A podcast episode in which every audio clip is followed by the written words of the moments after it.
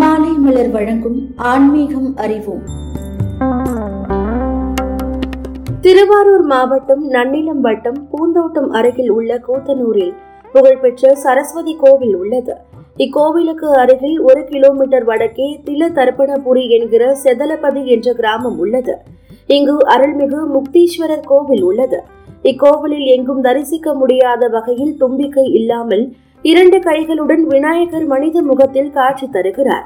விநாயகர் என்றாலே யானை முகத்தில் தோன்றுவதுதான் அனைவரும் அறிந்தது. செதலபதியில் உள்ள முக்தீஸ்வரர் கோவிலில் மட்டுமே விநாயகர் மனித முகத்துடன் பக்தர்களுக்கு காட்சி தந்து அருள் பாலிக்கிறார் இது பற்றி புராண வரலாறு உங்களுக்காக. பார்வதி தேவி தன் உடலில் இருந்து ஆண் குழந்தை ஒன்றை உருவாக்கி அதற்கு விக்னேஸ்வரன் என்று பெயரிட்டார். ஒரு நாள் மனித முகத்துடன் இருந்த விக்னேஸ்வரரை அழைத்து தன் இருப்பிடத்திற்கு யாரையும் அனுமதிக்க வேண்டாம் என கட்டளை பிறப்பித்தார். விக்னேஸ்வரர் வாசலில் காவலுக்கு இருந்தபோது அங்கு வந்த சிவபெருமானையும் பார்வதி தேவியின் இருப்பிடத்திற்கு அனுமதிக்கவில்லை. பார்வதியின் கணவர் என்று கூறியும் அனுமதிக்க மறுத்துவிட்டார். இதனால் சிவனுடன் வந்த நந்தீஸ்வரர் விக்னேஸ்வரனுடன் சண்டையிட்டார். அவரையும் மற்ற பூதகணங்களையும் விரட்டியடித்தார் விக்னேஸ்வரன். கோபமடைந்த சிவபெருமான் விக்னேஸ்வரன் தலையை வெட்டிவிட்டார். விவரம் அறிந்து ஓடி வந்த பார்வதி தன் மகனை உயிர்ப்பிக்க வேண்டும் என்று அழுதார் உடனே சிவன் தனது பூதகணங்களிடம் வடக்கு நோக்கி யார் படுத்து இருக்கின்றாரோ அவரின் தலையை கொய்து கொண்டு வாருங்கள் என்று ஆணையிட்டார்.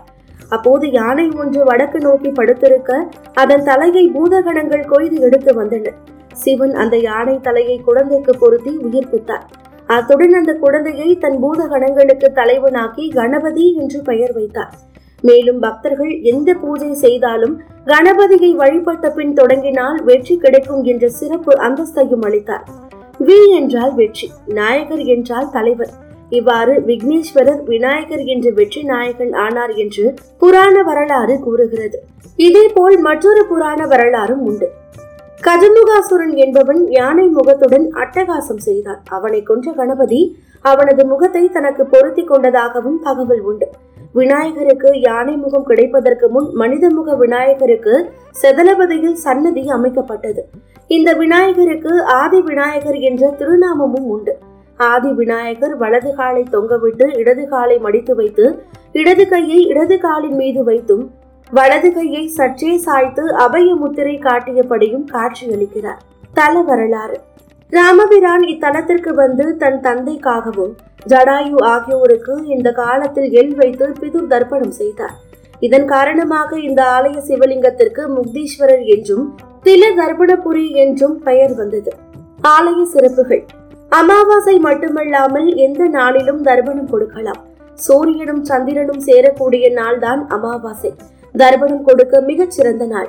இந்த செதனபதி முக்தீஸ்வரர் திருக்கோவிலில் சூரியன் மற்றும் சந்திரன் ஆகிய இருவரும் ஒரே நேரத்தில் இறைவனை வணங்கியுள்ளனர் இதனை குறிக்கும் வகையில் இந்த ஆலயத்தில் சூரியன் சந்திரன் ஆகியோர் ஒன்றாக நிற்கும் சன்னதி உள்ளது. இந்த ஆலயத்தில் சூரியன் மற்றும் சந்திரன் ஆகியோர் எப்போதும் சேர்ந்திருப்பதால் இதனை நித்திய அமாவாசை என்பார்கள். இதனால் இந்த ஆலயத்தில் பிதுர் தர்ப்பணம் கொடுக்க நாள் கிழமை திதி நட்சத்திரம் என எதையும் பார்க்க வேண்டிய தேவையில்லை. எந்த நாளாக இருந்தாலும் இங்கு தர்ப்பணம் சிரார்த்தம் செய்து கொள்ளலாம். எப்படி செல்வது? திருவாரூர் மாவட்டத்தில் செதலபதியில் அமைந்துள்ளது இந்த ஆலயம். திருவாரூரில் இருந்து மயிலாடுதுறை செல்லும் சாலையில் இருபத்தி இரண்டு கிலோமீட்டர் தூரத்தில் பூந்தோட்டம் என்ற கிராமம் உள்ளது. இங்கிருந்து நான்கு கிலோமீட்டர் தூரத்தில் உள்ள கூத்தனூர் ஊருக்கு சென்று அதன் அருகில் உள்ள சிதலபதி என்ற ஊரை அடையலாம். தொடர்ந்து இணைந்திருங்கள். இது மாலை மலர் வழங்கும் ஆன்மீகம் அறிவோம்.